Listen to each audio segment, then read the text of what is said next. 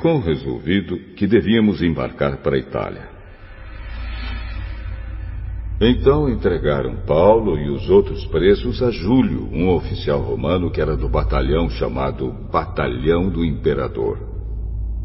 Nós embarcamos no navio da cidade de Adramítio, que estava pronto para navegar para os portos da província da Ásia. E assim começamos a viagem. Aristarco, um macedônio da cidade de Tessalônica, estava conosco. No dia seguinte chegamos ao porto de Sidom. Júlio tratava Paulo com bondade e lhe deu licença para ir ver os seus amigos e receber deles o que precisava. Depois de sairmos de Sidom, navegamos ao norte da ilha de Chipre, a fim de evitar os ventos que estavam soprando contra nós. Atravessamos o mar em frente ao litoral da região da Cilícia e província da Panfilha e chegamos a Mirra, uma cidade da província da Lícia. Ali, um oficial romano encontrou um navio da cidade de Alexandria que ia para a Itália e nos fez embarcar nele. Navegamos bem devagar, vários dias, e com grande dificuldade chegamos em frente da cidade de Senido. Como o vento não nos deixava continuar naquela direção, passamos pelo Cabo Salmona da ilha de Creta e seguimos pelo lado sul daquela ilha, o qual é protegido dos ventos. Assim fomos navegando bem perto do litoral. E ainda com dificuldade, chegamos a um lugar chamado Bons Portos, perto da cidade de Lazéia. Ficamos ali muito tempo e tornou-se perigoso continuar a viagem, porque o inverno estava chegando. Então Paulo avisou: Homens, estou vendo que daqui para diante a nossa viagem será perigosa. Haverá grandes prejuízos, não somente com o navio e com a sua carga, mas também haverá perda de vidas.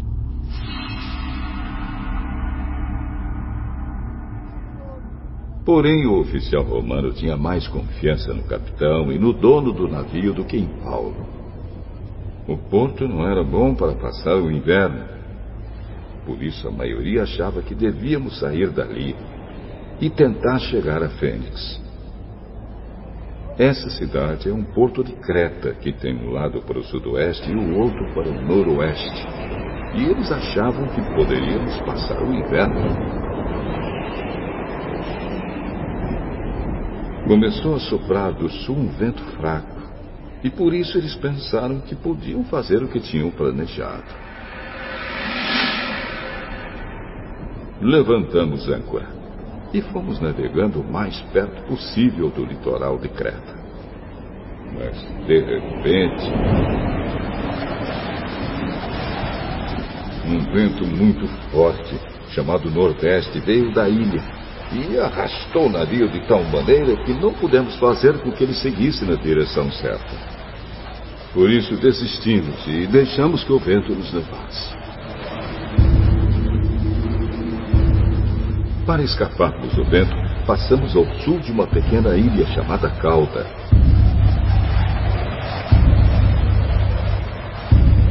Ali, com muita dificuldade, conseguimos recolher o bote do navio. Os marinheiros levantaram o bote para dentro do navio e amarraram o casco do navio com cordas grossas.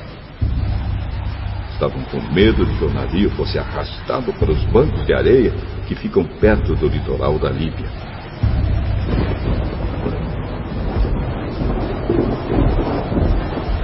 Então desceram as velas e deixaram que o navio fosse levado pelo vento. E a terrível tempestade continuou.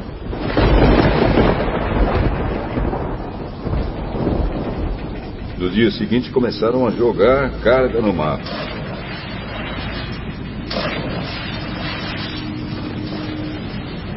E no outro dia, os marinheiros com as próprias mãos jogaram no mar uma parte do equipamento do navio. Durante muitos dias não pudemos ver o sol nem as estrelas, e o vento continuava soprando forte. Finalmente perdemos toda a esperança de nos salvarmos. Fazia muito tempo que eles não comiam nada. Então Paulo ficou de pé no meio deles e disse: Homens, vocês deviam ter dado atenção ao que eu disse e ter ficado em Creta. E assim não teríamos tido toda esta perda e este prejuízo. Mas agora peço que tenham coragem. Ninguém vai morrer. Vamos perder somente o navio. Digo isso porque na noite passada um anjo do Deus a quem pertenço e sirvo apareceu a mim e disse: Paulo, não tenha medo. Você precisa ir até a presença do imperador. E Deus na sua bondade, já lhe deu a vida de todos os que estão viajando com você. Por isso, homens, tenham coragem. Eu confio em Deus e estou certo de que Ele vai fazer o que me disse. Porém, vamos ser arrastados para alguma ilha.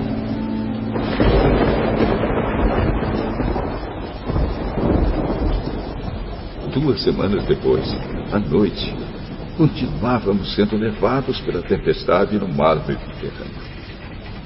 Mais ou menos à meia-noite, os marinheiros começaram a sentir que estávamos chegando perto de terra. Então jogaram no mar uma corda com um peso na ponta e viram que a água ali tinha 36 metros de fundura. Mais adiante tornaram a medir e deu 27 metros. Eles ficaram com muito medo de que o navio fosse bater contra as rochas. Por isso jogaram quatro âncoras da parte de trás do navio e oraram para que amanhecesse logo. Aí os marinheiros tentaram escapar do navio. Baixaram um bote no mar, fingindo que iam jogar âncoras da parte da frente do navio. Então Paulo disse ao oficial romano e aos soldados: Bem, se os marinheiros não ficarem no navio, vocês não poderão se salvar. Aí os soldados cortaram as cordas que prendiam o bote e o largaram no mar.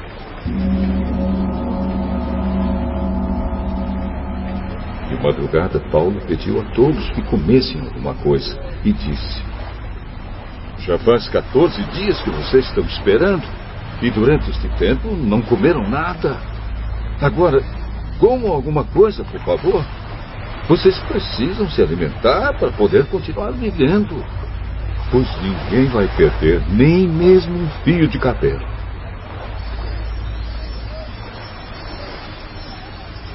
Em seguida, Paulo pegou o pão e deu graças a Deus diante de todos. Depois partiu o pão e começou a comer. Então eles ficaram com mais coragem e também comeram. No navio éramos ao todo 276 pessoas. Depois que todos comeram, jogaram o trigo no mar para que o navio ficasse mais leve. Quando amanheceu, os marinheiros não reconheceram a terra, mas viram a baía onde havia uma praia. Então resolveram fazer o possível para encalhar o navio. Eles cortaram as cordas das âncoras e as largaram no mar e desamarraram os lemes. Em seguida, suspenderam a vela do lado dianteiro para que pudessem seguir na direção da praia. Mas o navio bateu num banco de areia e ficou encalhado. A parte da frente ficou presa e a de trás começou a ser arrebentada pela força das ondas. Os soldados combinaram matar todos os prisioneiros para que nenhum pudesse chegar até a praia e fugir. Mas o oficial romano queria salvar Paulo e não deixou que fizessem isso. Pelo contrário, mandou que todos os que soubessem nadar fossem os primeiros a se jogar na água e a nadar até a praia. E mandou também que os outros se salvassem, segurando-se em tábuas ou em pedaços do navio. E foi assim que todos nós chegamos à terra, sãos e salvos.